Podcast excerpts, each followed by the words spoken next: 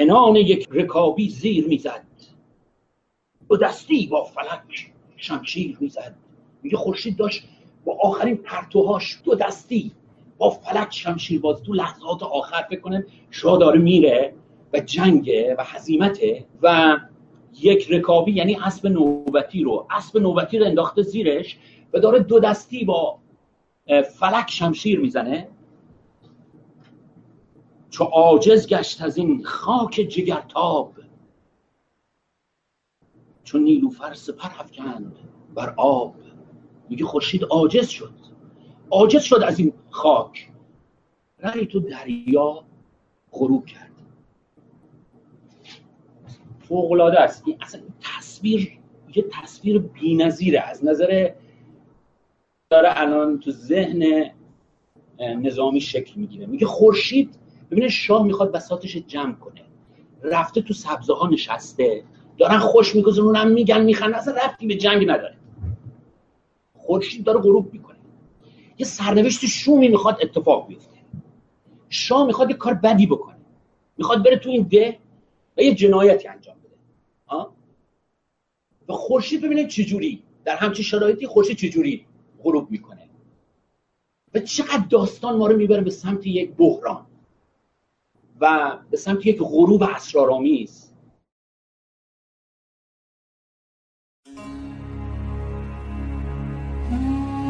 رادکست پادکستی است از جستجوهای فرهنگی مهران راد در قلمرو ادب.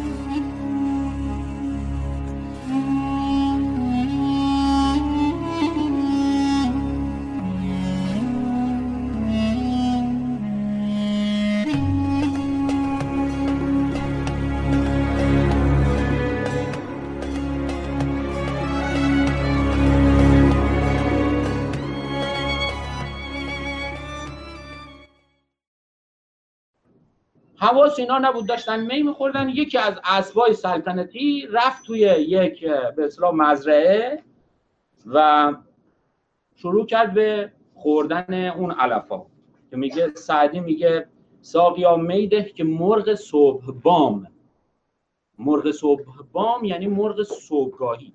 بام یعنی به اصطلاح صبح بام یعنی صبح زود. پس ببینم میگه که مگر که از توسنانش بدلگامی دهن بر کشته ایزد صبح بامی صبح زود و از این غوری و از این غوری غلامی و از این غوری غلامی نیست. ببخشن و از این کاما. و همچنین و از این اینجا یعنی همچنین همینطور. غوری غلامی نیست چون قند ز غوره کرد غارت خوشه, خوشه چند.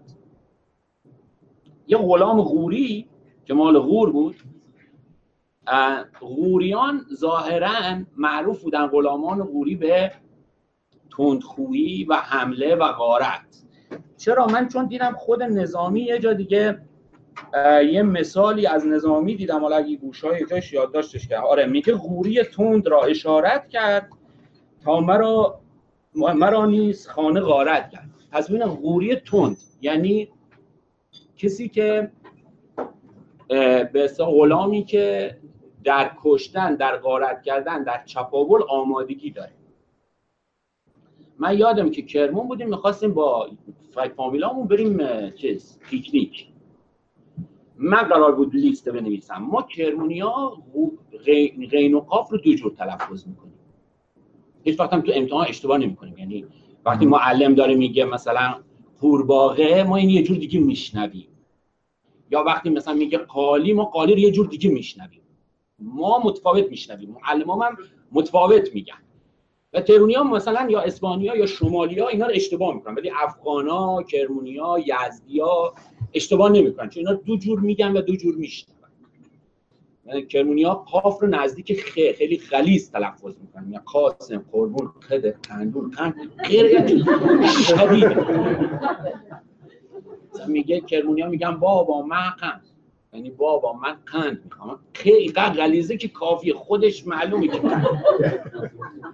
و این و غین حالا من تو لیستی که قرار بود بنویسم از جمله قرار بود بنویسم که چه چیزایی لازم داریم. من غوری رو با غین نوشته بودم. و یکی از آشناهامون که مترصد بود ایراد از من بگیره گفت که تو مثلا ادبیات خوندی و مدعی هستی و غوری رو با غیر می‌رسی ما خلاصه دیدیم خیلی زایشون هم دختر جوونی بود. اون موقع البته.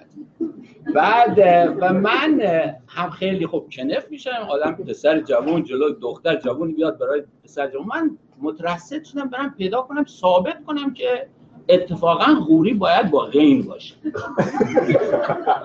و خلاصه پوستم کنده شد تا بالاخره ثابت کردم که در شهری بوده به نام غور که آبندهای چینی از اونجا وارد ایران می شده سعدی میگه آن شنیدستی که در اقصای غور بار سالاری بیفتاد از سطور گفت چشم تنگ دنیا دوست را یا قناعت پر کند یا خاک گور. این غور این همین شهری هست که الان داره این بهش اشاره می‌کنه و با غین نوشته میشه. شهر شهریه که آوندهای چینی منصوب به اونجاست. غوری یعنی از غور آمده. ظرفی که از چین آمده رو ما بهش میگیم غوری. که حالا بعدا هم بعضیا اون رو با کاف نوشتن غوری و هر دوش هم درست. به واژه اویغور ربطی نداره به مثلا ترکای شاید. شاید. شاید. چرا؟ شاید اویغورام هم منصوب به همین منطقه باشن میگه وزین همین جوری همینطور غیر از اینکه اسب بدلگام رفت اون مزرعه رو چرید وزین همینطور غوری غلامی نیست. چون کند ز غوره کرد غارت خوشه ای چند. سهرگه کافتاب عالم افروز. سر شب را جدا کرد از تن روز نهاد از حوصله زاغ سیاه زاغ سیاه پر به زیر پر توتی خایه زر گذاشت زیر این آسمان رنگارنگ صبحگاهی. چه اتفاقی میفته وقتی که صبح میشه؟ رخسار صبح پرده به عمدا برافکند راز دل زمانه به صحرا برافکند معروف است. یه نفر شب داشت دزدی می‌کرد. یه نفر گیرش انداخت. گفت چیکار می‌کنی؟ گفت دارم تار می‌زنم. اوی تار صدایی که نیست. صداش فردا در. یعنی فردا وقتی روز میشه اتفاقاتی که تو شب افتاده و پنهان بودن همه آشکار میشن. شبانه اسب رفته مزرعه رو چریده. شبانه غلام رفته چیکار کرده؟ خوره ها رو انگورا رو چیده. حالا باید صبح بشه.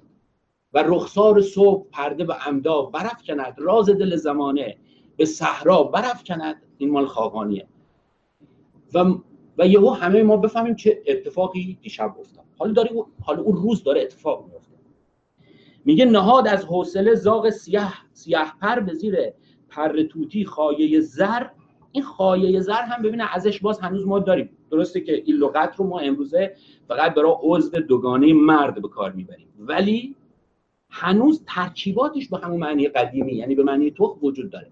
ما دیدن به تخم مرغ میگیم از جمله میگیم چی؟ میگیم خاگینه. و خاگینه از همین لغت میاد. یعنی خاگینه در واقع یعنی تخم مرغی که زدنش. به به هر حال میگه شب شب شب انگشت سیاه از پشت برداشت. انگشت یعنی زغال. میگه شب انگشت سیاه از پشت برداشت. شما فکر کنید شب یه کوهی در نظر بگیرید تو تاریکی. این کوه فکر کنید پر از زغاله. شب اومد یه زغال سیاهی رو از رو آتش ها برداشت گذاشت کنار و از زیرش خورشید در اومد. شب انگشت سیاه از پشت برداشت. ظرف خاکیان انگشت برداشت یعنی دستش رو از روی تحلیل و تشخیص خاکیان برداشت. یعنی اجازه داد که خاکیان راز شب رو ببینن به اتفاقات شبانه رو بتونن مشاهده بکنن.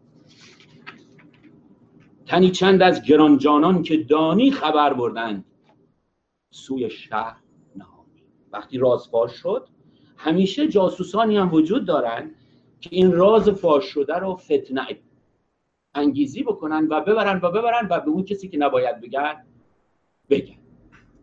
تفلکی فرخی یزدی در زندان در همون سالهای آخر عمرش یعنی سال 1318 یه غزلی گفته بوده که خیلی غزل تندی بوده. یه ارباب بودرزی بوده تو زندان یزدی بوده. چون به خاطر همشهری بودنشون یعنی برای ارباب بودرزی می‌خونه. ارباب بودرزی میده به یکی دیگه غزل رو میدن به یکی دیگه میدن به یکی دیگه می‌رسه دست شاه.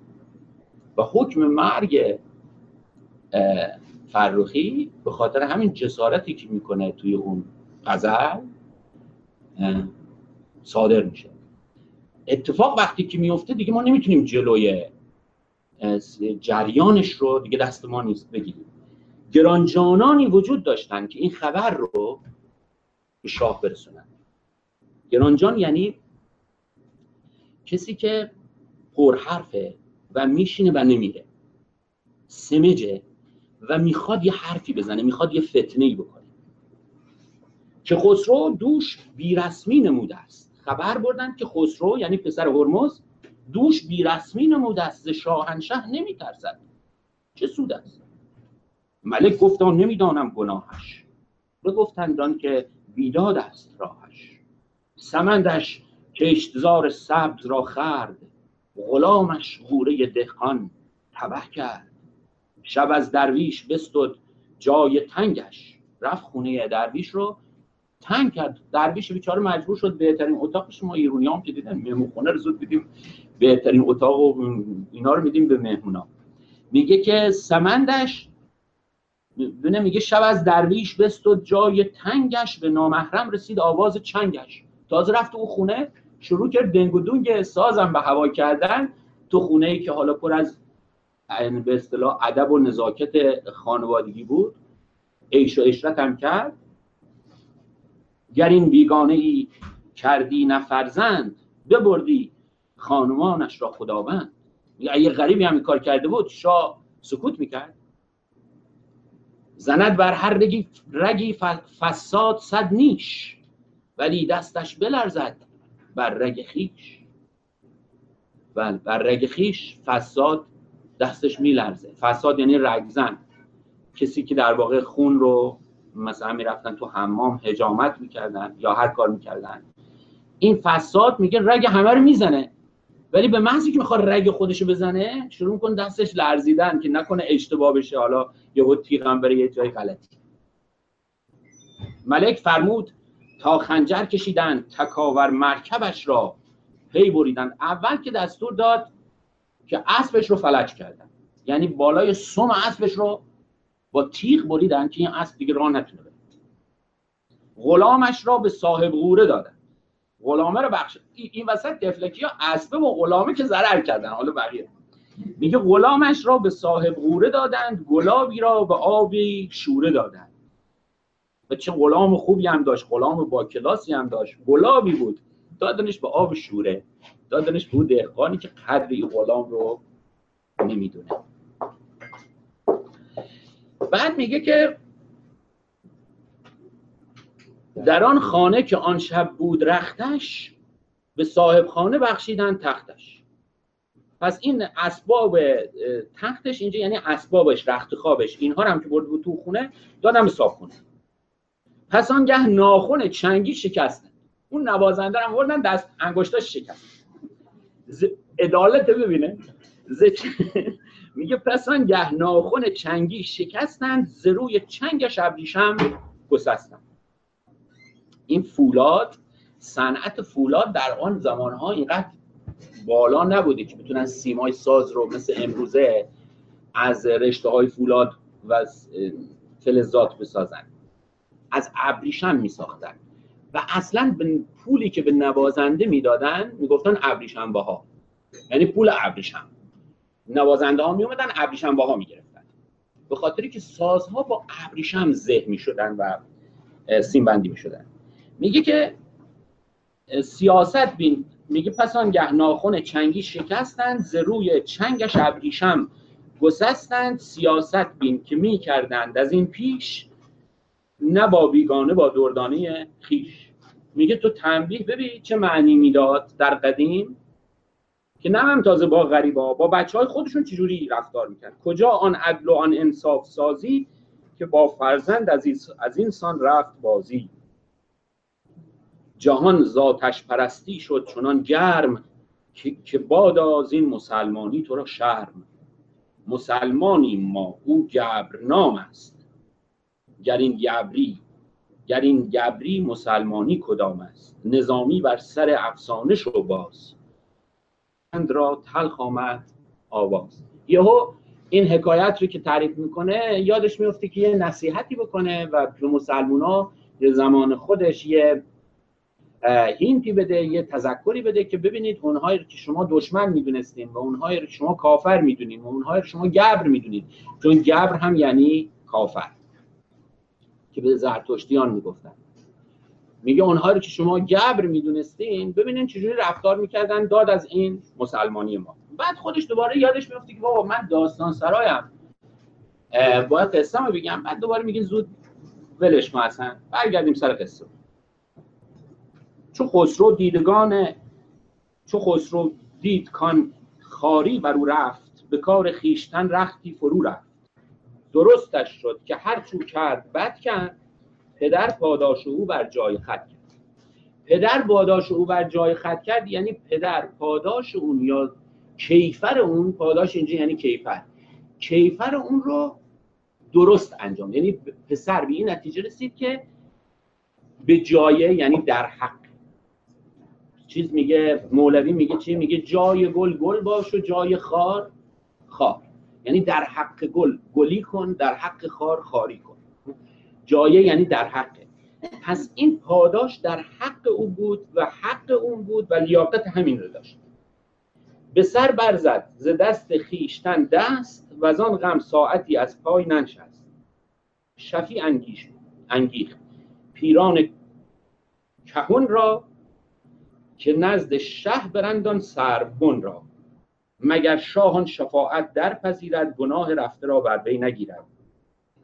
کفن پوشید و تیغ تیز برداشت. جهان فریاد رستاخیز برداشت. یعنی خسرو فکر کنه پسر شاه رفته کفن پوشیده یه تیغ تیزی هم برداشته بره پلوی هرمز. بگه آقا این گردن اینم کفن اینم تیغ. یا بزن راحت میکن یا گناه رو ببخش. یعنی در واقع از منظر پذیرش گناه و پلیگیلتی کرده و خلاص قبول کرده خلاص پلیگیلتی کرده و قبول کرده. من, من که میگم زرین چیز هست رشتش وریفیکیشن هست. میگه به پوزش پیش می‌رفتند. پیران پسندر شاهزاده چون اسیران پسندر شاهزاده چون اسیران چو پیش تخت شد. نالید غمناک به رسم مجرمان غلطید بر خاک که شاها بیش از اینم رنج من مای بزرگی کن به خوردان بر ببخشای. بدین یوسف مبین کالود گرگیست میگه نگاه به من بکن من یوسفم. خسرو داره به شاه میگه من یوسفم گرگ نیستم. میگه بدین یوسف مبین کالود گرگ است. که بس خورد است اگر جرمش بزرگ است. هنوزم بوی شیر آید ز دندان. مشو در خون من چون شیر خندان. بگو مرد حسابی بوی شیر از دندونت میاد رفتی عرق خوردی. اسب بردی اونجا بسات فن کردی. حالا اومدی میگه هنو بوی شیر میده دهنو. معلوم نیست تا کی ما مردا دهنمون بوی شیر فکر کنم ما تا آخر عمر دهنمون بوی شیر میگه هنوزم بوی شیر آید ز دندان. مشو در خون من چون شیر خندان. عنایت کن که این سرگشت فرزند ندارد طاقت خشم خداوند. اگر جرمی است اینک تیغ و گردن. ز تو کشتن ز من تسلیم کردن. که برگ هر غمی دارم در این راه ندارم. برگ ناخشنودی شاه. من طاقت همه چیز دارم الا که تو ناراحت باشی از دست. برگ اینجا چرا به این برگ یعنی سرمایه ثروت و مثلا میگه درویش را نباشد برگ سرای سلطان. یعنی چی؟ یعنی درویش سامان و جلال و سرمایه سلطان رو نداره. ساز و برگ رو هنوز از همین داریم. ساز و برگ از همین باج هست. میگه که که برگ هر غمی دارم. یعنی سرمایه و طاقت هر غمی رو دارم. در این راه ندارم برگ ناخشنودی شاه. بگفتین و دگر ره بر سر خاک چو سایه سر نهادان گوهر پاک. چو دیدند آن گروه آن بردواری همه بگریستند الحق به زاری. و از آن گریه که زاری بر مه افتاد. وقتی که ماه شروع کرد به گریه کردن ز گریه های هایی بر شه افتاد. شام هم یهو دیگه انان اختیار از دست داد و شروع کرد گریه کرد که طفلی خورد با آن نازنینی کند در کار از اینسان خردبینی و خردبینی یعنی فراست و نکتبینی و آینده نگری و واقع بینی در واقع اینجا. یعنی شاه از این واقع بینی خسرو متاثر میشه و به قول ما اموشنال میشه و شروع می‌کنه گریه. به فرزندی که دولت بد نخواهد جز اقبال پدر با خود نخواهد. و فرزندی که سرنوشت بدی برای پدر مادرش نخواد کافیه که برای پدر مادر که اونو دوست داشته باشه. پدر مادر نو مدر وات البته مادرها که نو مدر وات یعنی مادرها که فرق نمی‌کنه همیشه دوست دارن و میگن که در زمان پیغمبر چند تا مادر اومدن پلوی پیغمبر گفتن هیچ تو خدای مهربونیه که حاضر بچه مخلوقاتش مثل تو جهنم. ما که حاضر نیستیم بچه همونو هیچ وقت تو آتش بندازیم. هر, هر, هر اتفاقی می‌خواد بیاد اصلا بچه هر کار می‌خواد بکنه. مادرها معمولا اینجوری هم. ولی حالا پدرام تا حدی من خودم تجربه دارم تا حدی ما هم همینجوری هست سوره قاهره هست؟ میگن که قیامت میشه مادرها بچه می... چیکار می‌کنن؟ یه وقتی که خلاص مادرها حتی بچه هاشون رو می‌ذارن به فرار. می‌ذارم به فرار. اون لحظه ای که دیگه مثلا دیگه خیلی غیر عادیه. بله. یه ت... البته یه چیزی هم هست یه استادی هم هست در مورد میمونا نمی‌دونم تو چه سالی انجام شده ولی می‌دونم ابوالقاسم لاهوتی اینو تو شعر برده که یه میمونی رو با بچهش یه میمون مادری رو با بچهش می‌ذارن توی اتاقی و زمین رو داغ می‌کنن. و داغ می‌کنن داغ می‌کنن داغ می‌کنن داغ می‌کنن. بعد از این مدتی بچه رو می‌ذارن زیر پاشو روش باید. یه استادی وجود این رو ابوالقاسم لاهوتی به شعر در برای هیتلر. برای اینکه بگه هیتلر از این جنسه. آقا گربه ها دیدن معروف هست که میگن پدرها میان یکی از بچه ها می‌خورن. تو گربستان هم که اینجوری هست. یعنی شیرای نه پسر بچه ها رو می‌خورن. حالا مادر دختر بچه ها رو نه ولی پسر بچه ها رو حال ما هم این خوی ها در ما هست. میگه به فرزندی که دولت بد نخواهد جز اقبال پدر با خود نخواهد. چه سازد با تو فرزندت؟ بیاندیش همان بیند ز فرزندان پس از خیش. هر چه که فرزندت با تو بکنه همون رو از بچه هاش خواهد دید. به نیکو بد مشو در بند فرزند نیابت خود کند فرزند فرزند. میگه تو نمی‌خواد خیلی به فرزندت اذیت کنی اون بچهش میاد پوستش می‌کنه یعنی میگه که به نیکو بد مشو در بند فرزند. ولش کن بچه نمی‌خواد ای تنبیهش کنی. نیابت خود کند فرزند فرزند. اون خودش روز بچه دار میشه پوستش خواهد کرد. چو هرمز؟ نه. آه. به نیکو بد مشو در ب... نه نه. نیابت خود کند. یعنی او خود نیابت تو را می‌کند. اگر به نیابت بود بله وقت کند می‌شد. بله. میگه چو هرمز دید کان فرزند مقبل مداوای روان و میوه دل بدان فرزانگی واهست رایی است بدانست او که آن فر خدایی است این لحظه ای بود که هرمز احساس کرد که این بچه فر ایزدی داره و باید پادشاه آینده باشه و تصمیم گرفت که دیگه اون ولیعهد خودش باشه. سرش بوسید و شفقت بیش کردش ولی عهد سپاه خیش کردش. از آن حضرت چو بیرون رفت خسرو جهان در ملک داد آوازه نو. رخ سیمای عدل از دور رخش سیمای عدل از دور می‌داد. جهانداری ز رویش نور می‌داد. و این لحظه ای بود که در واقع خسرو به خود اومد و احساس کرد که بزرگی در وجودش هست و, و از اون به بعد رخ اون هم گواهی می‌داد به این نیابت سلطنت و آوازه در شهر افتاد که خسرو در واقع همون فردی هست که ما دنبالش میگردیم. چو آمد زلف شب در عطر سایی به تاریکی فرو شد روشنایی برون آمد ز پرده سحرسازی ششاندازی به جای شیشه بازی. وقتی شب شد یه شش اندازی اومد جای یه شیشه بازی رو گرفت. شیشه باز یعنی خورشید شیشه انداز یعنی شب. حالا چرا؟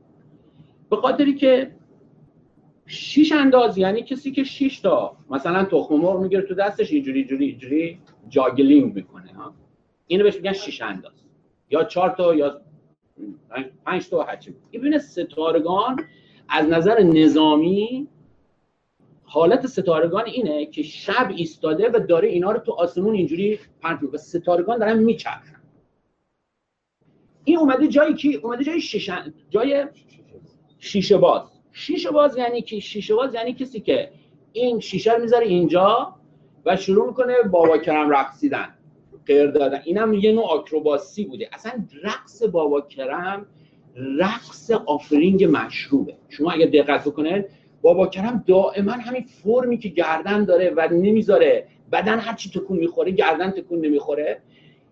این برای اینه که در واقع بارتندرها میومدن شراب رو شیشه رو میذاشتن روی پیشونیشون و با رقص میومدن و آفر می‌کردن شراب رو به مشتری های خاصه. و به این فرد که این هنر رو داشته منم البته یه ذره بلدم ولی الان جاش کسانی که این هنر رو داشتن رو بهشون گفتن شیشه باز. خورشید ببینید این همین همین حالت رو داره. خورشید این شیشه یه رو پیشونی صبح. گذاشتتشون باید داره میرقصه و نورش تو آسمون ببینه این رقصه. و این شیشه بازه رفته شیشه اندازه اومده جاش و شروع کرده داره ستاره ها رو بالا پایین یک تصویر آکروباتیکی داره در واقع از تغییر شب و روز به ما میده. میگه برون آمد ز پرده سحرسازی. افسونگری بیرون اومد. ششندازی به جای شیشه بازی. به طاعت خانه شد خسرو کمر بست خب شب شد دیگه. این پری روز رفته بود عرق خورده بود با رفقاش افتضاح بار برده بود. حالا دیگه گفت که الان شب دیگه من فر ایزدی دارم فلان. اینا رفت این دفعه ای به سمت عبادت. به طاعت خانه شد خسرو کمر بست نیایش کرد یزدان را و بنشست. به برخورداری آمد خواب نوشین که برنا خورده بود از خواب دوشین. میگه شب پیش که منتظر محاکمه بود و قرار بود بره پیش شاه خوابش نبرده بود از ترس ولی این بیخوابی شب گذشته باعث شد که امشب خیلی زود بخوابه و خوابش ببره. نیای خیش را دی... نیای خیشتن را دیده در خواب که گفته ای تاز خورشید جهان تاب اگر شد چار مولای عزیزت بشارت می‌دهم بر چهار چیزت. کیو خواب دید؟ خسرو انوشیروان. یعنی پدر هرمز رو پدر هرمز چهارم و پدر بزرگ خودش رو. خواب دید خسرو انوشیروان رو به خواب که اومد گفت که چهار تا از بندگانت و خدمتگزارانت که یکیشون اسبت بود و یکیشون غلامت بود و یکیشون تختت بود و یکیشون نوازندت بود اینا رو از دست دادی. من چهار چیز به تو مژده میدم که در ازای این چهار چیز چهار چیز به دست میاری حالا اون چهار چیز چی هم؟ یکی چون ترشی آن غوره خوردی چون غوره از آن ترش روی نکردی میگه چون که محاکمه شدی و ترشی اون غوره رو با اعماق وجودت حس کردی و حس کردی مال مردم خوردن چه عواقبی داره و هیچ ترش روی نکردی و پذیرفتی جنایت خودت رو دلارامی تو را در بر نشیند که از او شیرین تری دوران نبیند. میگه وعدت میدم به یه چیز شیرینی به جای اون غوره توش دوم چون مرکبت را پی بریدند و بر خاطرت گردی ندیدند به شبرنگی رسی شبدیز نامش که سرسر در نیابد گرد گامش. سرسر یعنی باد سخت سرد. میگه سرسر با تمام قدرتش هر چه با سرعت بره گرد اون اسب رو نمی‌تونه دریابه و همیشه اون اسب جلوتر از باد حرکت می‌کنه. و چنین اسبی بهت خواهم داد به جای اون که اون اسبت رو پی بردن سیوم چون شه به دهقان داد تختت و تندی نشد شورید وقتت. به دستاری چونان شاهان تختی که باشد راست چون زرین درختی. یه تخت با شکوهی مثل یک درخت زرینی به دست خواهی چهارم چون صبوری کردی آغاز در آن پرده که مطرب گشت بی ساز نواسازی دهندت بار بدنام که بر یادش گبارد زهر در جام. و به جای اون نوازنده به نام باربد گیرت میاد که وقتی که اون داره مینوازه مردم زهر رو در جام می نوشن به جای شیرینی. یعنی اینقدر گوارا می‌کنه همه چیز رو بر انسان ها لغت پرده اینجا من رو به فکر فرو می‌بره. چون ببینن میگه چهارم چون صبوری کردی آغاز در آن پرده که مطرب گشت بیساز در آن پرده یعنی در آن سکانس در آن صحنه. پرده به معنی پرده سینما به معنی پرده تئاتر به معنی پرده پرده خانی سکانس دقیقا داره به معنی سکانس معنی میده اینجا. و این نشون میده که صنعت پرده خانی چون پرده خانی نمی‌دونم دوستان جوونا که ندیدن ولی دوستانی کم سن سال منن دیدن. که یک نفر میاد یه پرده آویزون می‌کرد و در واقع پرده ها تحلیلگران هنر بودن. اینها در واقع داشتن آرت رو به اصطلاح تحلیل و نقد می‌کردن. اینا چیکار می‌کردن؟ اینا میدن تصویری رو که یه نقاشی بود رو می‌گفتن این مثلا این که اینجا وایستاده دیو سپیده اون که اونجا وایستاده رستمه رستم اومده بیاد دیو سپید در واقع داشتن نقاشی رو تفسیر می‌کردن.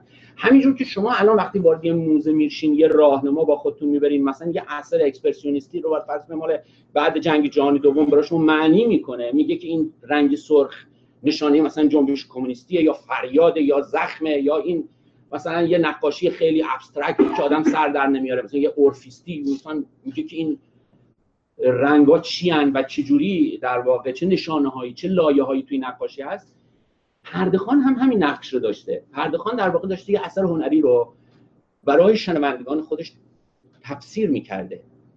و این ماجرای پردخانی کشیده میشه به ماجراهای آشورا.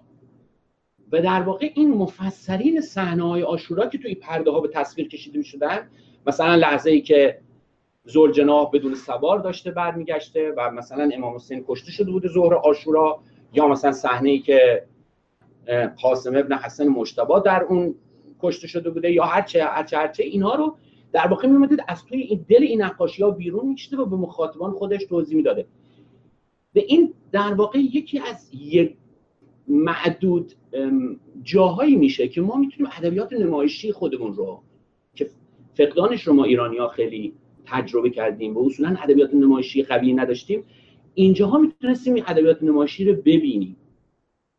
این خیلی اویدنس خوبی هست این بیت که به ما نشون میده. این در زمان نظامی و در حدود به اصطلاح اران و آذربایجان و سرحداتی که نظامی زندگی می‌کرده این اونجا معنیدار بوده این حرف.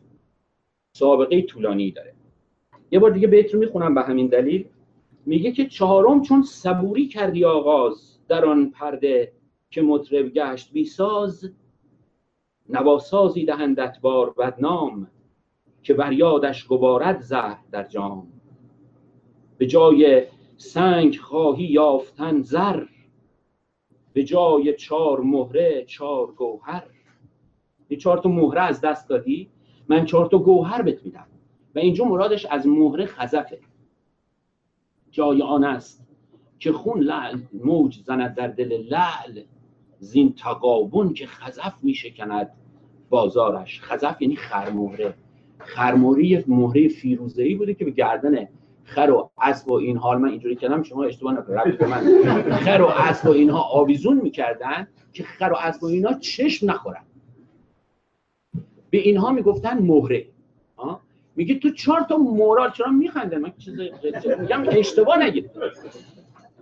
چهار تا مهره مهره بی ارزش از دست دادی چهار تا جواهر نصیبت میشه. ملک زاده چو گشت از خواب بیدار پرستش کرد یزدان را دگر بار زبان را روز و شب خاموش می داشت نمودار نیا را گوش می داشت گوش داشتن یعنی مراقبت کردن. یعنی تو تهران دیدن مردم به صدایی که از دشمن یا از غریبه باشه میگن جیک جیک میگن جیک نزنی. یعنی مواظب باش که هیچ تکون نخوری هیچ صدایی در نه گوش داشتن یعنی جیک ها رو شنیدن صداهای به اصطلاح ناپدید و محو رو شنیدن یعنی مراقب بودن نگهبان بودن. نگهبان ها دائم گوش می داشتن میگه که ببینن میگه که زبان را روز و شب خاموش می داشت نمودار نیا را گوش می داشت یعنی تو قلبش مواظب بود که تصاویری که شیروان برای او در خواب روشن کرده و توضیح داده اونها رو من باید به دست بیارم. بقیه چیزای دنیا دیگه به نظرش بی اهمیت بودن.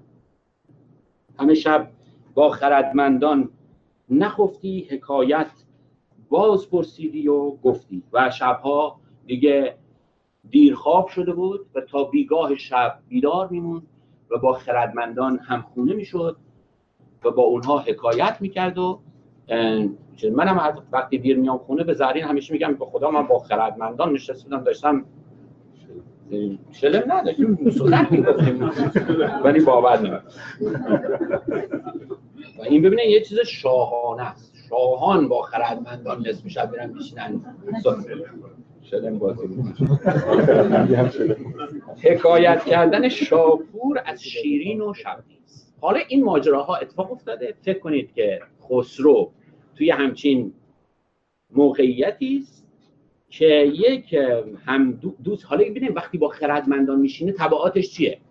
نشستن با خردمندان اینه که خردمندان بهت میگن هی می‌دونی که یه شهری هست نزدیکای پادشاهی داره خانومیه به اسم شیرین. یا تبعاتش دیگه. یعنی هی گفتگوها می‌رسه به جاهای باریک. ببینه میگه ش... ندیمی خاص بله خردمندان میگه ندیمی خاص بودش نام شاپور. جز به این خردمندان. جهان گشته ز مغرب تا لاهور. لاهور یعنی همین لاهور که در واقع الان در پاکستان هست. و یه وقتی مرکز تمدن غز... امپراتوری غزنویان بوده. بعد از اینکه غزنویان از غزنین عقب نشینی کردن و رفتن به طرف جنوب و سلجوقیان تاختن به سمتشون اونها مجبور شدن غزنین رو رها بکنن و رفتن و لاهور رو یا لاهور رو آباد کردن و اونجا سرزمین بزرگ شد. میگه که ندیمی خاص بودش نام شاپور جهان گشته ز مغرب تا لاهور ز نقاشی به مانی. مژده داده به رسامی در اقلیدوس گشاده. به رسامی در اقلیدوس گشاده. نقاش بزرگی بود این شاپور. جوری که نقاشیاش روان مانی رو زنده می‌کرد دوباره روح مانی رو تازه می‌کرد.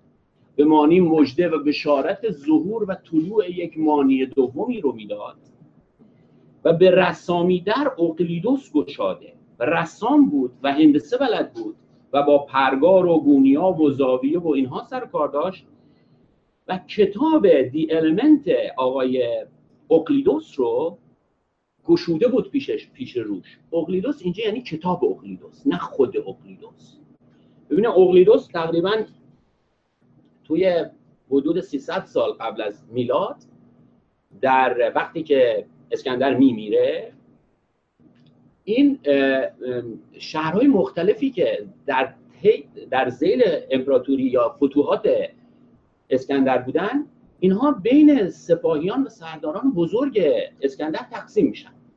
از جمله ایران میره زیر لوای سلوکوس که سلوکیان درست. مصر بطلمیوس همون بطلمیوس معروف و بزرگ همون بطلمیوس در واقع که جهان رو اون ترکیب افلاک و اینها رو توضیح میده.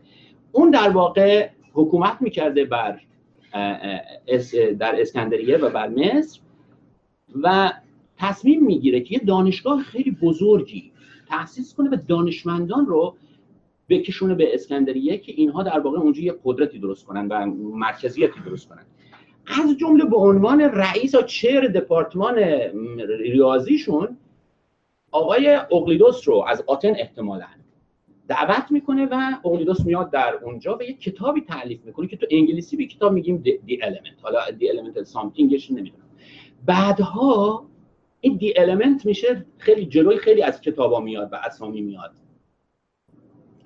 من یادم خواهرم پزشکی می‌خوند یه کتابی تو خونمون بود همیشه دی element of zoology. حالا یادم نیست. راجع به چی بود راجع به جانوران بود چی بود؟ ولی منظورم اینه که این دی element بعدن یعنی در واقع مبانی. مبانی وقتی میگه دی element یعنی مبانی ریاضی یا مبانی هندسه که البته اسم یونانیش این نبوده ولی نکته ای که در مورد این کتاب هست اینه که به مدت دو هزار سال این کتاب در واقع کتاب درسی بوده. و رکورددار کتاب درسیه. و هیچ کتاب درسی در تاریخ به اندازه این دی element موفق نبوده توی پایداری و و کما این کما اینکه هنوز هم با اینکه این هندسه های متعدد به وجود اومدن و نمی‌دونم حالا آقای دکتر هستن شاید یه وقتی فرصتی بکنیم بپرسیم ازشون که فضاهای مختلف هندسی که وجود هنوز اون هندسه اقلیدوسی کلی مبناست و مهمه. پس بنابراین وقتی میگه اقلیدوس اغلب وقتی ما میگیم اقلیدوس منظورمون کتاب اقلیدوسه. ببینید میگه که ز نقاشی به مانی مژده داده به رسامی در اقلیدوس گشاده خلمزن چابکی صورتگری چست این جناب شاپور که بی کلک از خیالش نقش میرست. چنان در لطف بودی بودش آب دستی چنان دستش آب دستی داشت. یعنی شفاف کشی و روشن کشی و خوشکشی نقاشی خوبی می‌کشید که بر آب از لطافت نقش بستی. زمین بوسید پیش تخت پرویز فرو گفت این سخنهای دلاویز که گر فرمان دهد شاه جهانم بگویم صد یک از چیزی که دانم. و اگر اجازه میدی بذار من یکم برای توضیح بدم توی دنیا چه خبره. میگه اشارت کرد خسرو که جواب من فکر کنم حالا او از او پیام داده که یعنی اشارت کرد خسرو کی جوان من بگو گرم و مکن هنگام را سر. خسرو گفت بگو می‌خوای بگی بگو دیگه چرا هی, هی بازار تیز می‌کنی؟ چرا هی کشش میدی؟ می‌دونی؟ مثلا مثل میمونه که فکر کنن یه جوانی رعنایی حالا هست مجردم مثلا من برم بگم که اگر اجازه میدی من بگم چه دخترای خوشگلی توی شهر هست. خب می‌خوای بگی بگو دیگه اذیت کنه ببینید میگه که گر فرمان دهد شاه جهانم بگویم. صد یک از چیزی که دانم اشارت کرد خسرو که جوان مرد بگو گرم و مکن هنگام را سر. زبان بگشاد شاپور سخنگوی. سخن را بهره داد از رنگ و از بوی. خیلی هم آب و تاب می‌داد که تا گیتی است. گیتی بنده بادت. زمانه سال و مه فرخنده بادت. جمالت را جوانی هم نفس باد. همیشه بر مرادت. دسترس باد غمین بادا غمین بادان که او شادت نخواهد خرابان کس که آبادت بگو. آقا بگو ولمون که هی ای داره هی چونه می‌زنه. بسی گشتم در این خرگاه ششتاق ششتاق ششتاق ها یک نوع از خیمه ها بودن که برای شاهان خوانین بزرگان علم می‌کردن و شش تا در واقع ورودی و خروجی داشتن. بسی گشتم در این خرگاه ششتاق یعنی زیر این آسمان بزرگ شگفتی ها بسی دیدم در آفاق از آن سوی کوهستان منزلی چند که باشد فرزه دریای دربند. میگه از فرزه در فرزه یعنی بندرگاه. از بندرگاه دریای دربند که اشاره به قفقاز هست زنی فرمانده هست از نسل شاهان شده جوش سپاهش تا سپاهان. از اونجا تا اصفهان قلمرو این نفوذ این خانم هست. همه اقلیم اران یعنی آذربایجان تا به ارمن تا به ارمنستان مقرر گشته بر فرمان آن زن. ندارد هیچ مرزی بی خراجی. همه دارد مگر تختی و تاجی. همه چیز داره غیر از تخت و تاج. هزارش. جانم؟ ها؟ ما داریم. نوشته ندارد هیچ خراجی. بی خرابی. ولی خراجی درست آره. خراجی با تاج بر. همه دارد مگر تختی و تاجی؟ یعنی دستگاه سلطنتی نداره. پادشاهیه که دستگاه سلطنتی نداره. عرض می‌کنم چرا؟ نکته مهمیه. میگن اگر این پادشاه بوده این همه هم نفوذ داشته چرا تخت و تاج نداره؟ حالا این الان وقتی که رسیدم به این لغت شمیرا اونجا عرض می‌کنم. هزارش قلعه بر کوه بلند است. خزینش را خدا داند که چند است. ز جنس چارپا چندان که خواهی به افزونی فزون از مرغ و ماهی. ندارد شوی و دارد کامرانی. یعنی حال می‌کنه شوهر نداره. خب؟ ندارد شوی و دارد کامرانی. یعنی دیگه اوج تخت و تاج اوج؟ اوج اقبال. میگم برمیگرده به تخت و تاج بله تخت و هم تاج نداره. همینجا. در, واقع تخت و تاج رو فرض کرده که امری است که مردان در واقع چیز. ندارد آره، ندارد شوی و دارد کامرانی به شادی می‌گذارد زندگانی. ز مردان بیشتر دارد سترگی. عظمتش از مردان بیشتره. مهین بانوش خوانند از بزرگی. شمیرا نام شمیرا نام دارد آن جهانگیر. شمیرا را مهین بانوست تفسیر. میگه معنی شمیرا میشه مهین بانو که در صورتی که به نظرم شمیرا یعنی از آب گرفته شده اگر حالا یا از دریا آمده هدیه دریا معنی میده. ولی به ایشون فکر می‌کرده که به معنی چیز هست مهین بانو هست. ببینن یه تحقیقی خوندم. از یه آقای به نام میم صبحدم. این اه، چپی‌هام هم اون موقع مثل یه اطلاعاتی ها بودن. همش دیدن میم الف ر دال اینا هم وقتی مقاله می نویسه همچون عادت دارن. من خب بگو محمد بگو منصور یه چیز میم صبحدم. بر حالا نمی‌دونم من مثلا ایشون کی هست. مقاله خیلی خوبی بود. مقاله خوبی بود و ایشون می‌گفت که در در چیز در بین مردم ارمنستان یه افسانه وجود داره که یک زنی بوده به, نام شمیرام. این بسا در مردم افغانستان ام- ارمنستان امروز ها و میگه این نزدیکترین لغتی هست که ما به شمیرا توی به زبان ارمنی داریم. هیچ لغت دیگه به اندازه نزدیک نیست. و بعد میگه که این در واقع طبق افسانه های مردم این یه پادشاهی بوده که پادشاه بابل و اکد و شوش و آشور و این مناطق بوده بین النهرین بوده. و بعد این در واقع حکومت می‌خواسته به پسرش برسه و این در واقع توی فاصله ترانزیشنی حکومت رو می‌گیره. به همین دلیل تخت نداره. چون در واقع تخت و تاج مال کسی دیگه بوده. و بعد این ولی از بس اقتدار داشته و لیاقت داشته و قدرت داشته خودش حکومت رو نگه میداره. بعد شوهرش رو زیراب شوهره رو می‌زنه.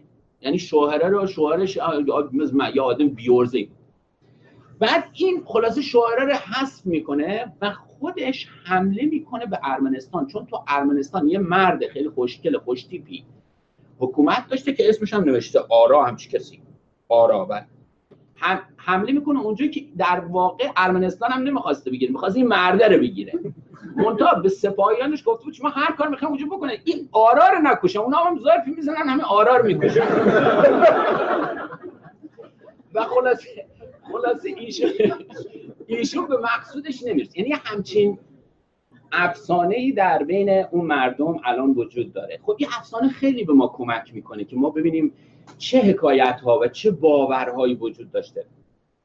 آقای بهرام بیزایی میگه که ما نمی‌تونیم بپذیریم که یعنی ایشون حد احتمال میده که اصلا اینها نباید هیچ ربطی به ارمنستان داشته باشه و واقعا باید مربوط به همین حوزه بین النهرین داشته باشه و زنی که اونجا هست احتمالا یه زن تاریخی نیست یعنی این مهین بانو و این از جنس در واقع الهه ها هست و از جنس اسطوره ها هست و احتمالا باید آناهیتا باشه. و یکی از دلایلی که بهرام بیزایی میاره من البته مقاله مستقیم ایشون رو نخوندم یا سخنرانیشون گوش ندارم از با واسطه میگم. ممکنه یه مقداری تو صحبتام خطا باشه.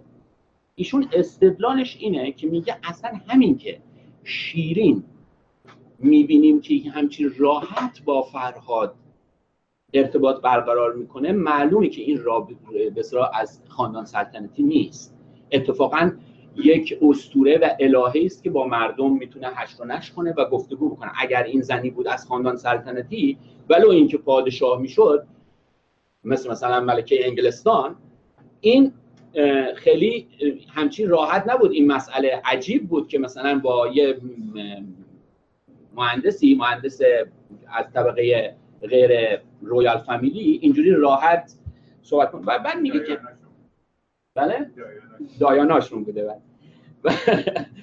و منظور اینی که در واقع در مورد این قصه که مهین بانو کیه و چه ارتباطی داره در واقع آیا وجود داشته یا نه بحث ها هست. یه عده‌ای میگن این شمیرا همون سمیرامیس هست.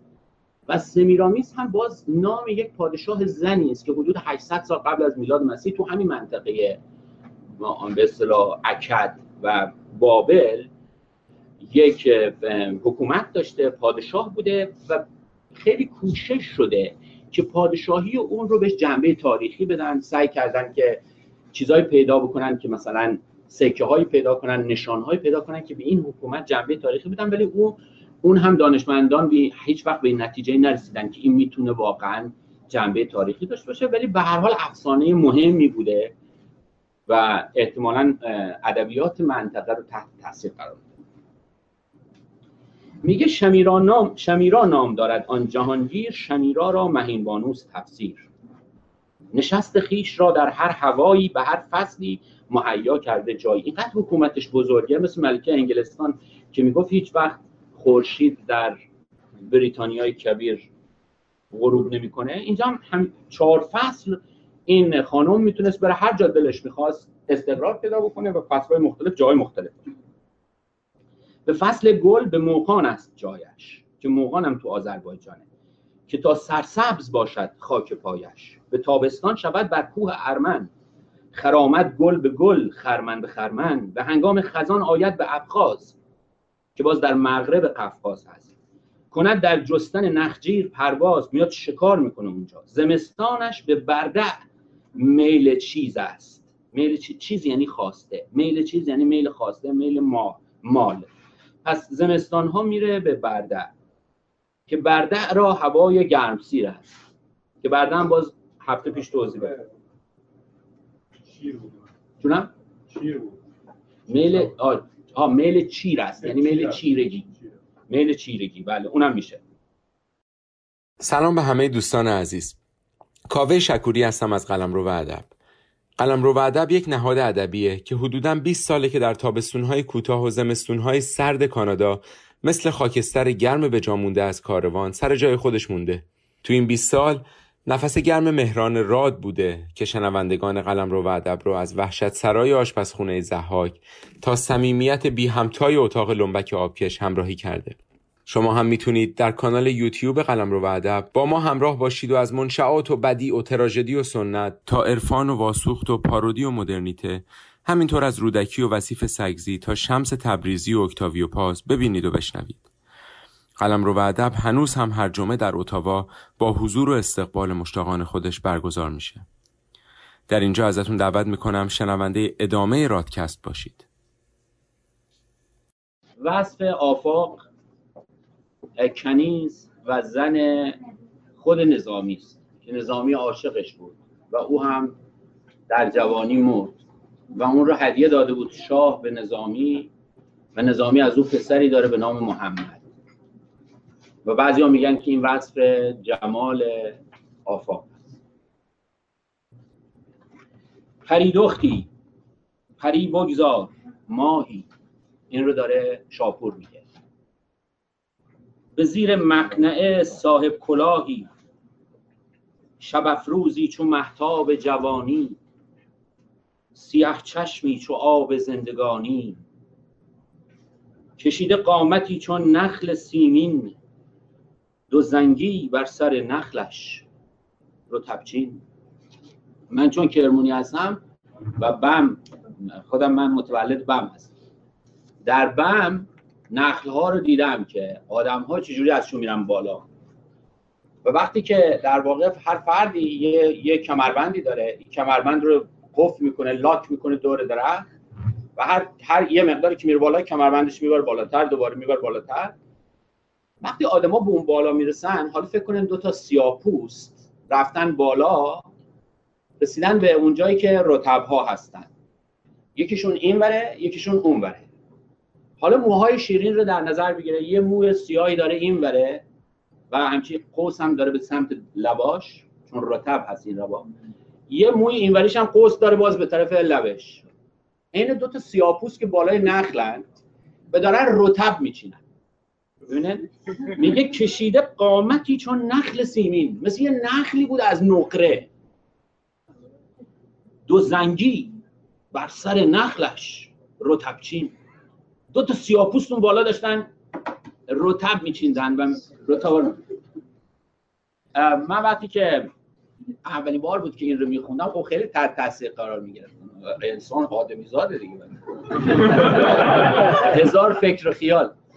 عرض به خدمتتون که این باعث شد که من چند تا بیت بگم و بیت رو براتون می‌خونم این نظامی گفت در نظمی شکرچین حکایت نامه خسرو و شیرین. کشیده قد شیرین کرد توصیف. چون این گفتا که او نخلی است سیمین. ندیده کس به دنیا نخل سیمین ز کالیفرنیا تا خطه چین. منم هرچند قدها را زدم دید. نشد پیدا به چشمم هیچ جا این. در این ایام دیدم قامتی را که شرحش رفته اندر بیت زیرین. نه نخلش می‌توان گفتن که سرو است نه سیمین می‌توان گفتن که زرین.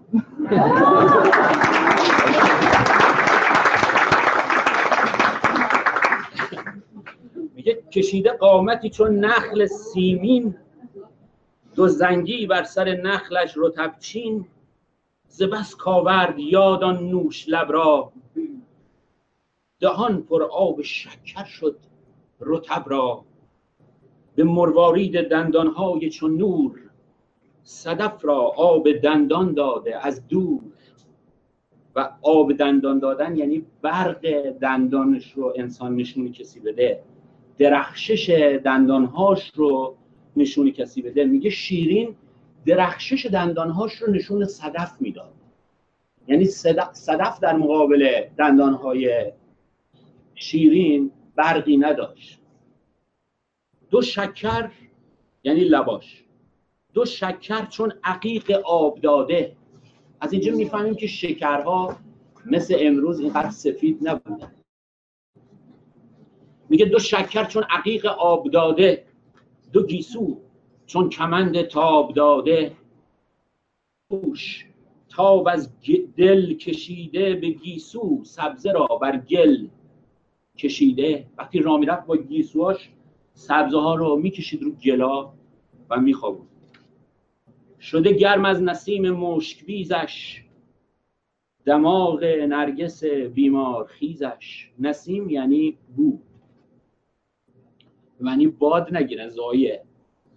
میگه شده گرم از نسیم مشک بیزش از بوی مشک وجودش یا موهاش یا بدنش دماغ نرگس بیمار خیزش گرم شده بود.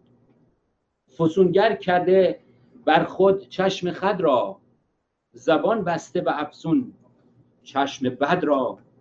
میگه چنان تلسمی تو رفتارش بود که در واقع با افسونگری چشمانش می‌تونست چشمهای بد رو از خودش دور بکنه و آفات رو از خودش دور بکنه و روز به روز زیباتر بشه. شما اگر دقت کرده باشن تلسم ها در قدیم شبیه چشم بودن و اصلا یه تلسمی هم هست همینجا هم هست که به خونه ها آویزون می‌کنن. اسمش هست یه چیزی آی به نظرم. یادم رفته. شکل چشمه در واقع و اگر شما یادتون باشه قدیما تو دهات می‌رفتین یادتونه یه مربعی درست می‌کردن بعد تو اون مربع یه مربع دیگه بعد تو اون مربع بعد این توش تو اسفند می‌کرد. این در واقع یه چشمه. یه چشمه که اون مرکزش در واقع میشه چشم و این هی داره در واقع بزرگ و بزرگتر میشه. و همیشه تلسم به صورت چشم بودن به خاطری که در واقع با این چشم زخم رو یا اعتقاد به چشم زخم رو که قدیم خیلی هم رواج داشته رو در واقع خونسا کنن. بیز یعنی بیز بیختن یعنی کم علک کردن. ما مگه بیج نیستش نه بیزیدن بله. ببیز یعنی فعل امرش میشه ببیز. ها ز با ز بله. ببیز بله ولی بون مزارعه درست میگه. بون ماضی نیست. میگه فسونگر کر- کرده بر خود چشم خد را زبان بسته به افسون چشم بد را. به سحری کانش دلها را کند تیز لبش را صد زبان هر صد شکر ریز. بله بله. من با درست شد. به سحری کاتش دلها کند تیز لبش را صد زبان هر صد شکر ریز نمک دارد لبش در خنده پیوست. نمک شیرین نباشد وان او هست. میگه خنده هاش نمک دارن ولی نمک ها بقیه نمک ها شیرین نیستن این شیرین هم هست. و یادتون باشه که شکر رو تو آتیش میریختن برای که خوشبو بشه اتاق. به سحری کاتش دلها کند تیز لبش را صد زبان هر صد شکر ریز نمک دارد لبش در خنده پیوست. نمک شیرین نباشد وان او هست. تو گویی بینیش تیغی است از سیم که گرد که که کرد آن تیغ سیبی را به دو نیم. ز ماهش صد قصب را رخنه یابی. چون ماهش رخنه ای بر رخ نیابی. اه، ماه کتان رو فاسد می‌کرد یعنی تصور می‌کردن که اگر پارچه کتونی شب بیرون بمونه در اثر ماه دچار ماهخوردگی میشه سوراخ میشه. اینجا البته لغت قصب رو به کار برده یعنی ابریشم رو به کار برده. یعنی در واقع پارچه ای که پارچه لطیفی که در نور ماه آسیب می‌بینه. ببینید میگه ز ماهش صد قصب را رخنه یابی چون ماهش رخنه ای بر رخ نیابی و صورتش مثل ماهی بود که هیچ نقصی در اون نبود. به شمعش بر بسی پروانه بینی ز نازش سوی کس پروا نبینی. پروانه رو به این دلیل میگم پروانه که پروا نداره از از آتش. پرنده یا حشره است یا به پرنده به معنی که موجودی که میپره و به سمت آتش میره و پروانه می‌کنه و خودش رو با آتش میره به این دلیل هم بهش میگم پروانه. میگه که به شمعش بر بسی پروانه بینی. همه دورش میچرخیدن از بس خوشگل بود. ز نازش سوی کس پروا نبینی. و او به همه ناز می‌کرد و ترسی نداشت و بیمی نداشت. و اندیشه ای از این نداشت که فلان فلانی پسر شاه فلانی پسر خانه. برای همه ناز می‌کرد. بیت بالا رخ نیابی مثال دوم این چرا نوشتارش چرا به جداست نیابی؟ نه میگه چون ماهش رخنه رخنه ای بر رخ نیابی. نیابی. میگه چرا نه از یابی چرا جدا؟ نیست؟ ما شما هم جدا. من منم جدا. نیابی. خب میگن نیابی رو می‌تونست هش حذف کنه. به رسم الخط قدیم اینجوری بود. البته الان میگن حتما اینجوری بنویسید. الان اتفاقا تو رسم تو مدارس که درس میدن میگن همیشه نه رو جدا بنویسید. ولی راست میگن تو رسم الخطای قدیم همیشه نه چسبیده بود. که خوب که خوب بخونده بشه. آره. سبا از زلف و رویش حله پوش است. گهی قاقم گهی کندوز فروش است. کندوز یه حیوانیه مثل قاقم. قاقم هم همینجور. قاقم سموره. و پوستش خیلی پوست گرون قیمتیه. و سعدی مثلا یه جا میگه تا رباید گله یا کله قاقم برف از سر کوه یزک تابش خورشید به یغما برخاست. خورشید اومد و قاقما از سر کوه قاقمای برف از سر کوه فرار کردن و رفتن. و یه پرنده یه حیوانیه که پوستش مرغوب کندوز هم همینجور. کندوز احتمالا همون بیدستر همون پسر شجاع. یادتونه کارتونش بود. و این در واقع هم قندوز میشه میگه سبا اینقدر پسر شجاع مهم بود که همه منصوب به او بودن. پدر پسر شجاع مادر پسرش یادتونه؟ میگه سبا از زلف و رویش هل پوش است. گهی قاقم گهی قندوز فروش است. موکل کرده بر هر غمزه غنجی. زنخ چون سیب و غبغب چون ترنجی. زنخ یعنی همین چونه. چونه رو به سیب تشبیه می‌کردن به خاطر این فرو رفتگی که این وسط چونه هست. سعدی میگه چی؟ میگه باغ تفرج است و بس. میوه نمی‌دهد به کس. جز به نظر نمی‌رسد سیب درخت قامتش. میگه فقط این نمی‌ذاره ما دست بکنیم این سیب رو بکنیم. جز به نظر نمی‌رسد سیب درخت قامتش. سیبش مال خودشه ولی فقط می‌ذاره ما نگاش کنیم. ببینن این سیب یعنی در واقع چونه زنخ. میگه موکل کرده بر هر غمزه غنجی. یک کرشمه ای بود.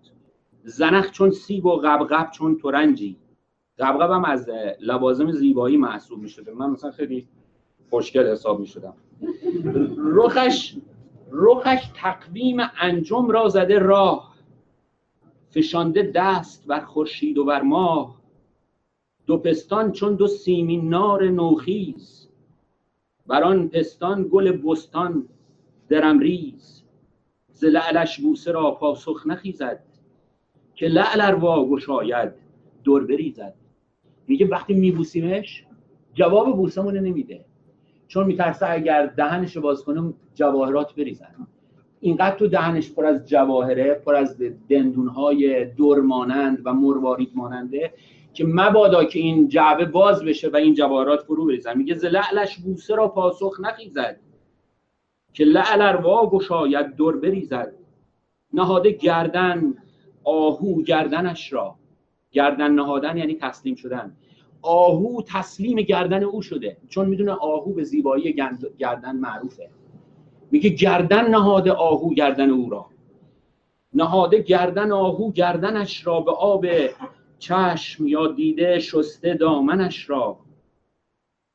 به چشم آهوان آن چشمه نوش دهد شیرافکنان را خواب خرگوش. هزار آغوش را پر کرده از خار. یعنی همه در حسرت او بالشها رو بغل می‌کنن خارها رو بغل می‌کنن چوبها رو بغل می‌کنن. آدمها بغلشون و آغوششون پر از خاره از حسرت این که او رو بغل کنن.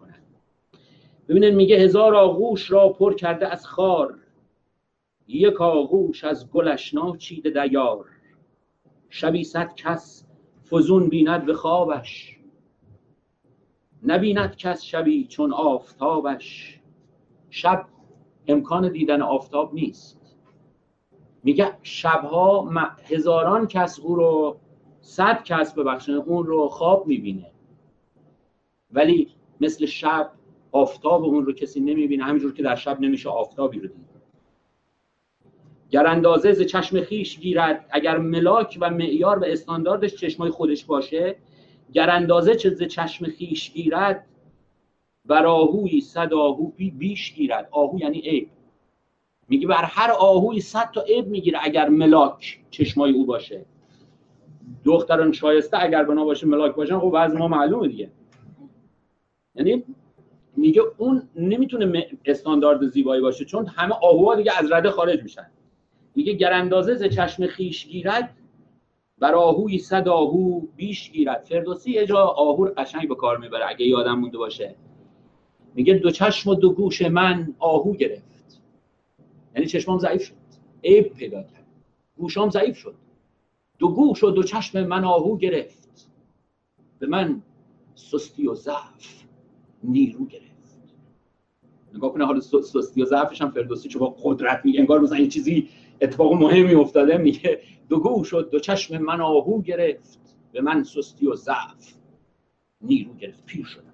آهو به معنی عیب. گر اندازه ز چشم خیش گیرد بر آهوی صد آهو بیش گیرد.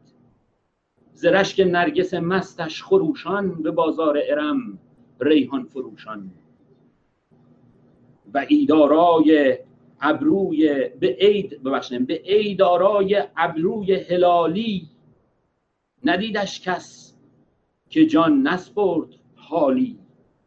وقتی که موقع عید ابروی هلالیش رو آرایش می‌کنه کسی اون رو ندید که جون نداد.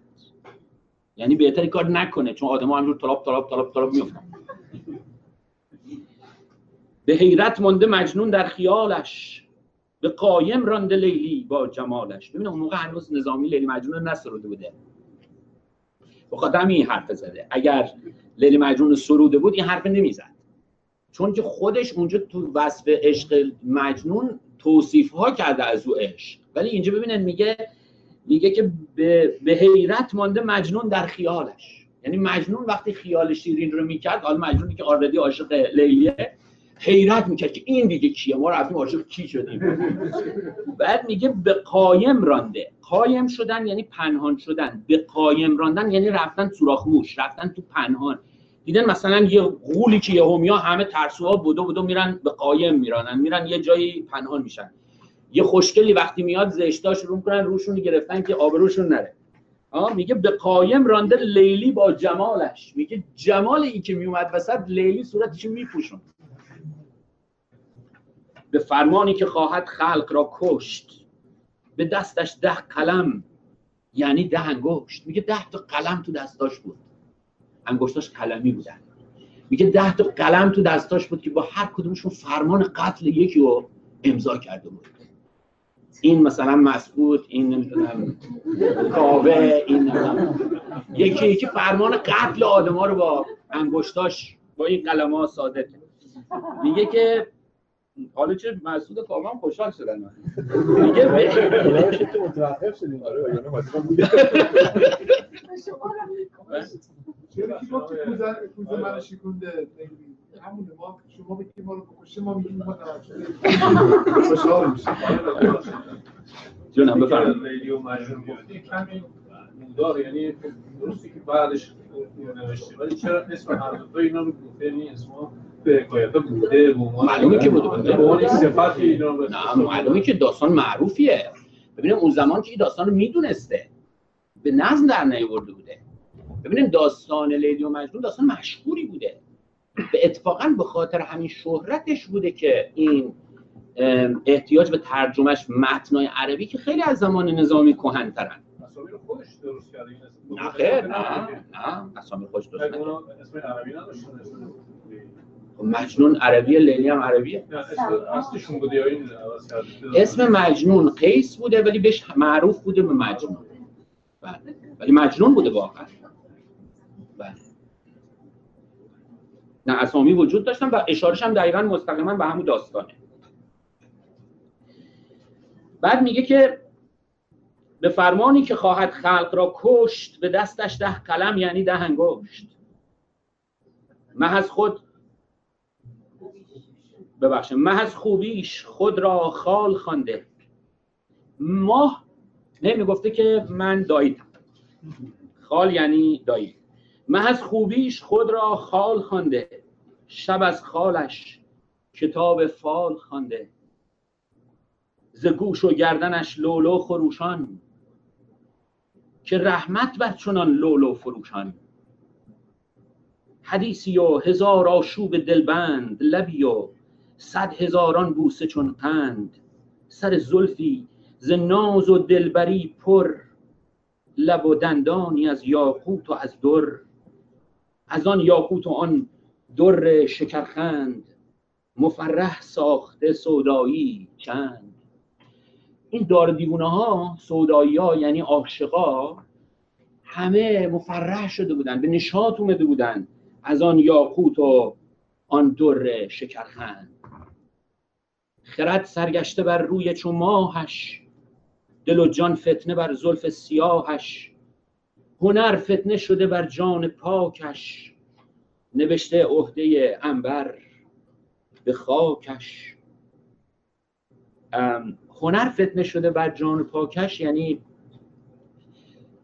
تواناییاش زیباییاش فن و فنونی که بلد بود دلبریهاش بلای جونش شده بود. از بس خوشگل بود. چون می‌دونن هنر در فهم فارسی زبانان به معنی فن بوده. مثلا حافظ میگه که عشق میبازم و امید که این فن شریف چون هنرهای دیگر موجب هرمان نشود. یعنی معلوم میشه که فن و هنر در واقع هم معنی هست. یعنی ابیلیتی توانایی می‌شده هنر. میگه این توانایی ها و این این قدرت هایی که اون داشت بلای جونش شده بود. رخش نسرین و بویش نیز نسرین لبش شیرین و نامش نیز شیرین شکر لفظان لبش را نوش خوانند ولی عهد مهین بانوش خوانند. پس ولی عهد مهین بانو هم بود. یعنی قرار بود بعد از مهین بانو این پادشاه بشه. پریرویان که از آن کشور امیرند همه در خدمتش فرمان پذیرند ز مهترزادگان ماه پیکر بود در خدمتش هفتاد دختر. به خوبی هر یکی آرام جانی به زیبایی دلاویز جهانی. یا دلارای جهانی همه آراسته با رود و جامند. چون مه منزل به منزل میخرامند.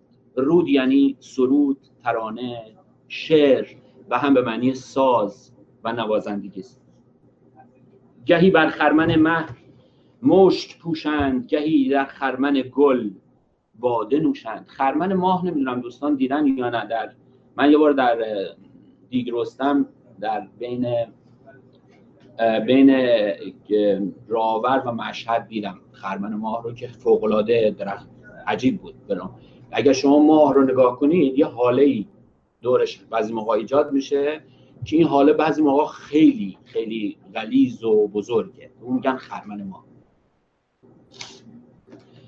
بله. میگه گهی بر می‌بینه میگه که گهی بر خرمن مه مشک پوشند. گهی در خرمن گل باده نوشند. ز برقع نیستشان بر روی بندی. که نارد چشم زخم آنجا گزندی. اینجا می‌خوام یه بحث مهمی بکنم. ببینم میگه این دخترایی که همراش بودن هجاب نداشتن. و میگه علت این که هجاب نداشتن این بود که چش نخورن. عجیب نیست؟ یعنی اگر تو فهم امروزی این سروده شده بود اگر نظامی مرد جامعه امروز بود و می‌خواست این رو بسرایه اینجوری می‌گفت.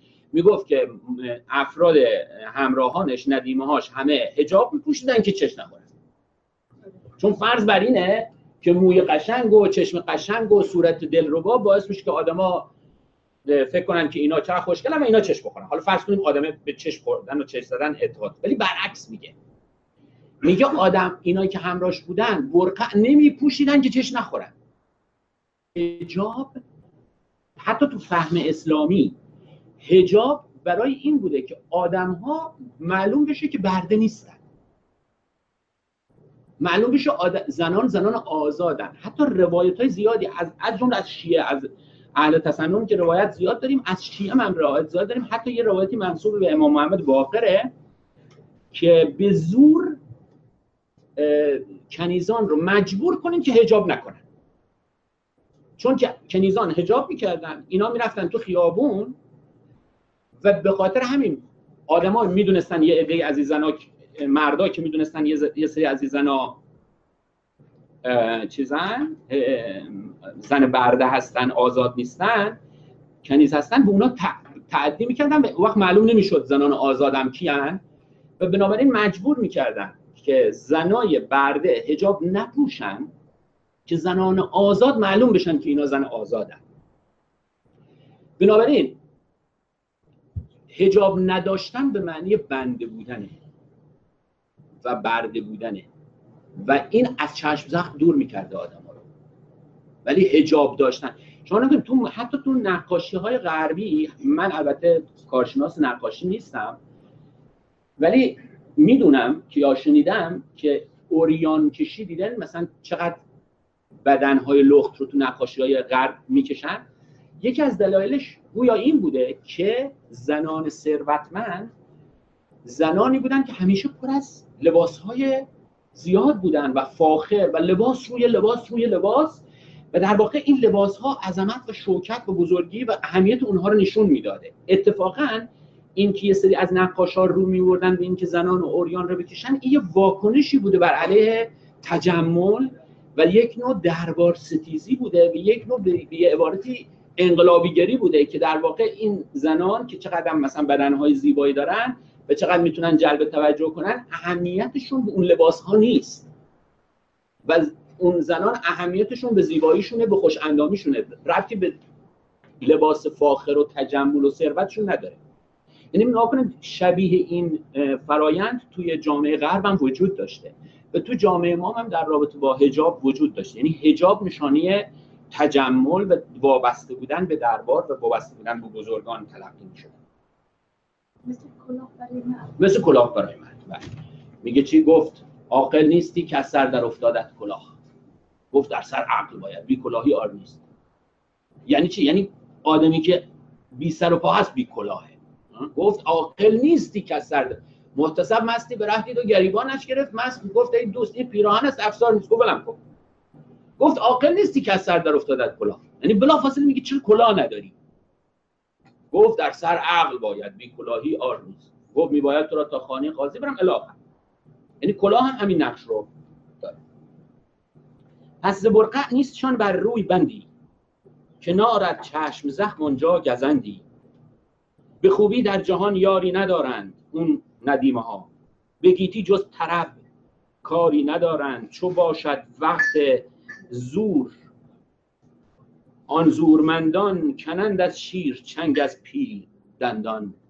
و میگه اینا کار این این زنا ظاهرا ندیمه هستن و دارن عیش اشرتی می‌کنن و هم. ولی اون روزی که روز وقا میشه و روز جنگ میشه و وقت اینها دندون فیلو می‌کشن بیرون و همه قدرن و همه چریکن و عملیات پارتیزانی رفتن و از.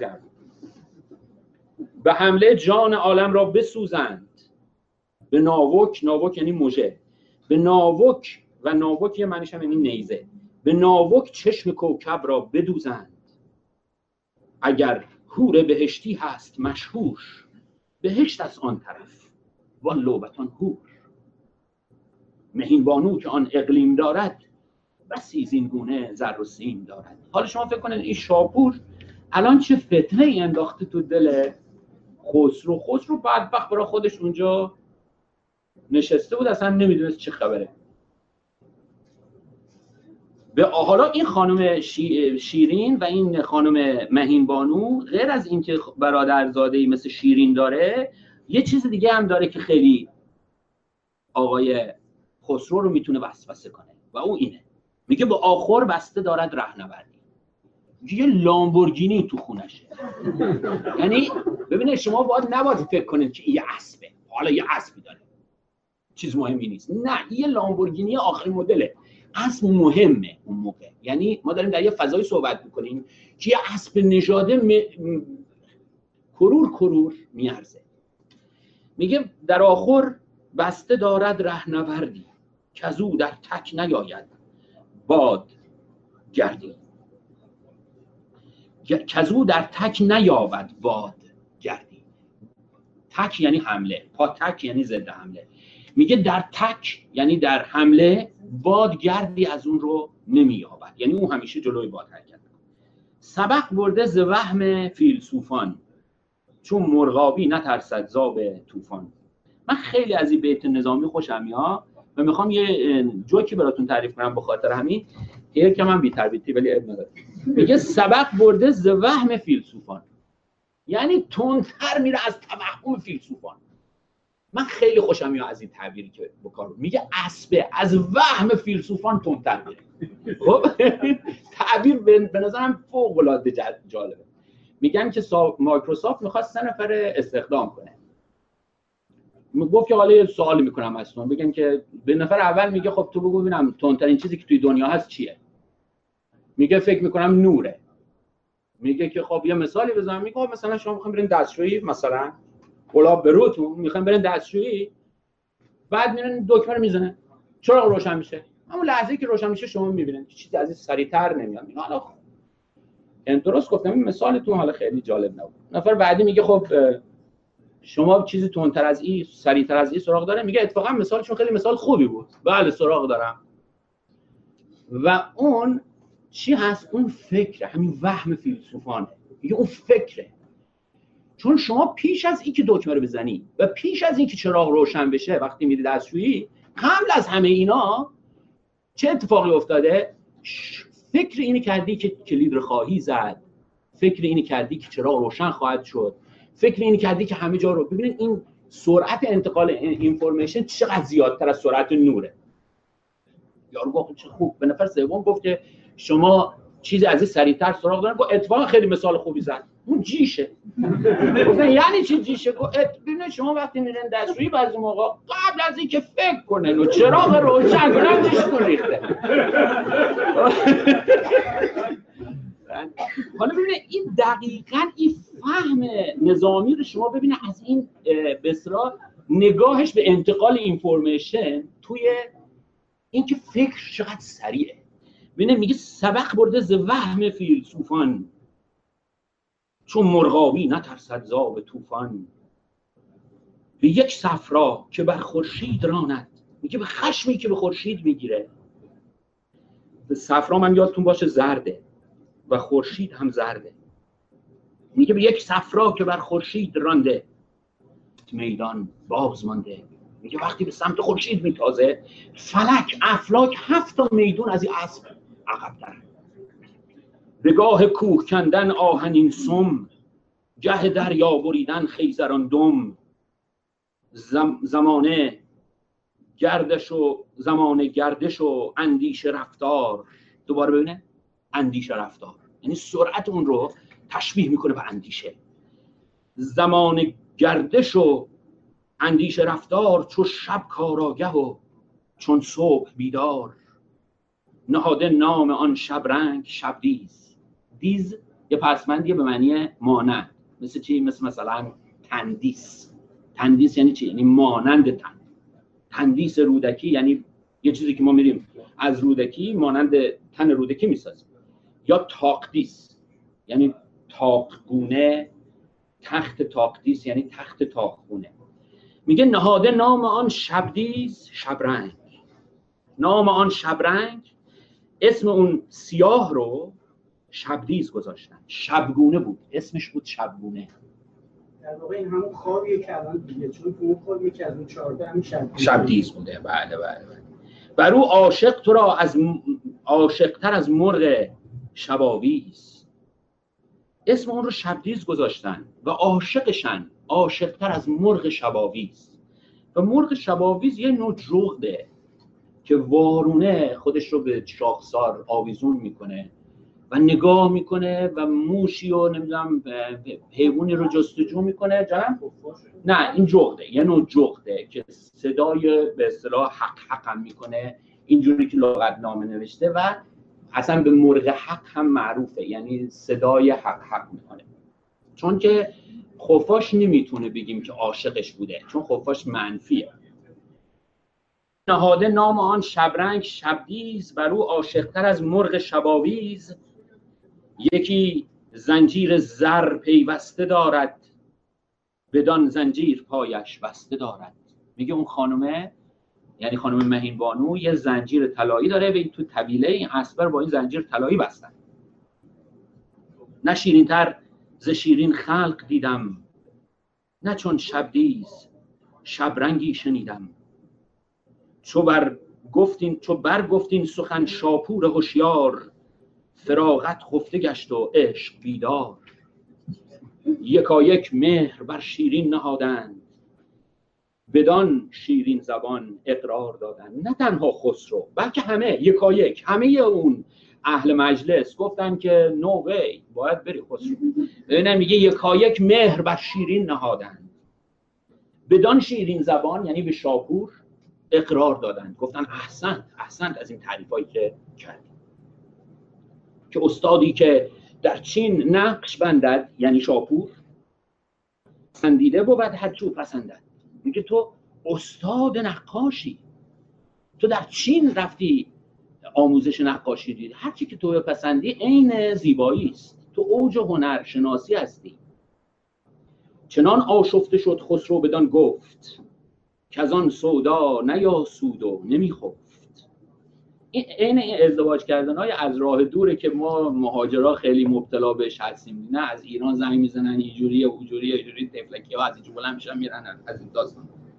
میگه همه روز این حکایت باز میجوست جز این تخم از دماغش بر نمی رست در این اندیشه روزی چند می بود به خشک افسانه خرسند می بود یعنی افسانه خشک همین فقط این قصه خشک خالی شیرین این رو شاد می‌کرد و دستش به شیرین نمی‌رسید.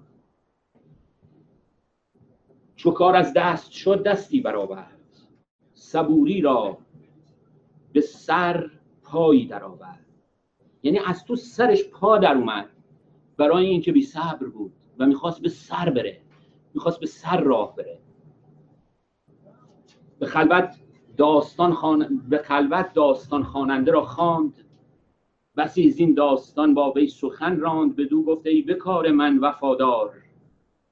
به کار آیم کنون که از دست شد کار. تو کرمون ما به کار اومدن رو الان به کار می‌بریم به معنی فایده داشتن. مثلا میگیم مثلا میریم تو بیابون یه چیزی پیدا می‌کنیم می‌خوام بندازیمش دور یکی میگه نه این به کار میاد. نندازینش دور یعنی به درد می‌خوره. خب بعد میگه که به هر حال معنی که معنی کلی که معلومه. حالا این جزئیات چه نکات مهمی هن ولی خب به هر حال باید من باید فکر کنم ببینم واقعا ببینم چی میگه. بررسی کنم. الان با سرعت نمی‌تونم تحلیل کنم. میگه تو میگه میگه مگو کجا بودیم؟ بدو گفته ای به کار من وفادار به کار آیم کنون که از دست شد کار.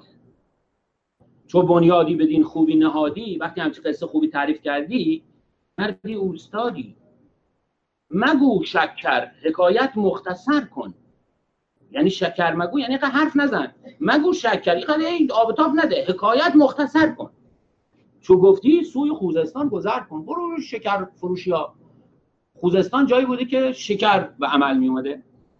میگه که وقتی حرف از شکر می‌زنی بلند شو پاش برو خوزستان. خوز اصلا یعنی شکر بله بله. گذر کن.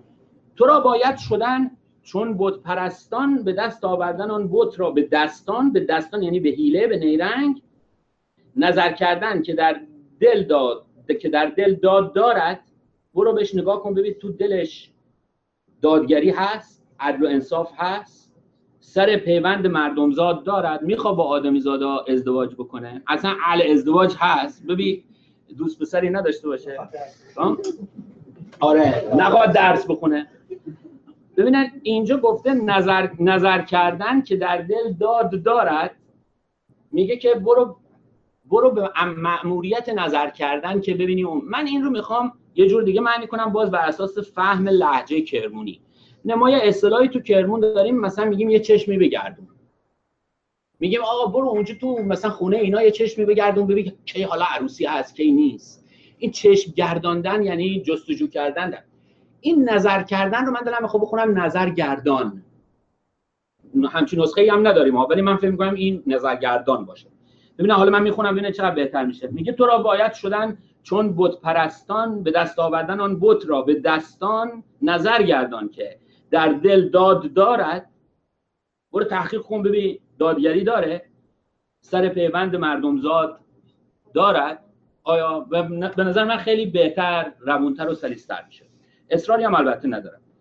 اگر چون موم نقشی میپذیرد اگر حاضره که خودش تغییر بده بعد نیاد اینجا بگه فلان و بهمان میگه اگر چون موم نقشی میپذیرد بره بروزن مهر ما تا نقش گیرد. ببین اگر قبول می‌کنه اسم ما رو بنویس تو قبالش بدو آره. آره.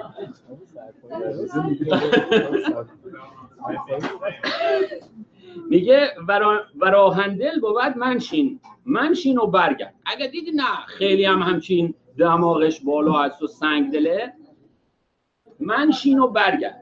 خبر ده تا بکوبم نکوبم آهن سرد. و من بگو که من بی خودی رو آهن سرد چکوش نذارم. این تغییر نمی‌کنه. بی خودی من انرژی نذارم روی قضیه. آهندل سعدی به کار برده. میگه گفتم آهندلی کنم چندی؟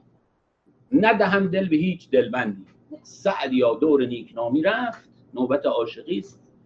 یک چندی. تصمیم گرفته بودم آهندل باشم. پس آهندلی ببینه نقطه مقابل عاشقیه. آهندلا عاشق نمیشن. گفتم آهندلی کنم چندی. یعنی عاشق نشم. ندهم دل به هیچ دلبندی. سعدیا دور نیکنامی رفت. نوبت عاشقی است یک چندی. چی گفتی؟ برو آهندلی بکن. پس این معنی آهندل می‌فهمی؟ گفت برو ببین آهندل نباشه. یعنی اهل عشق عاشقی نبودن و سنگ دل و سخت دل بودن. آنچه شنیدید قسمت دیگری از رادکست بود که از کانادا در گوشرستان نشست. ممنون که ما را به دوستان و ادب دوستان معرفی می کنید.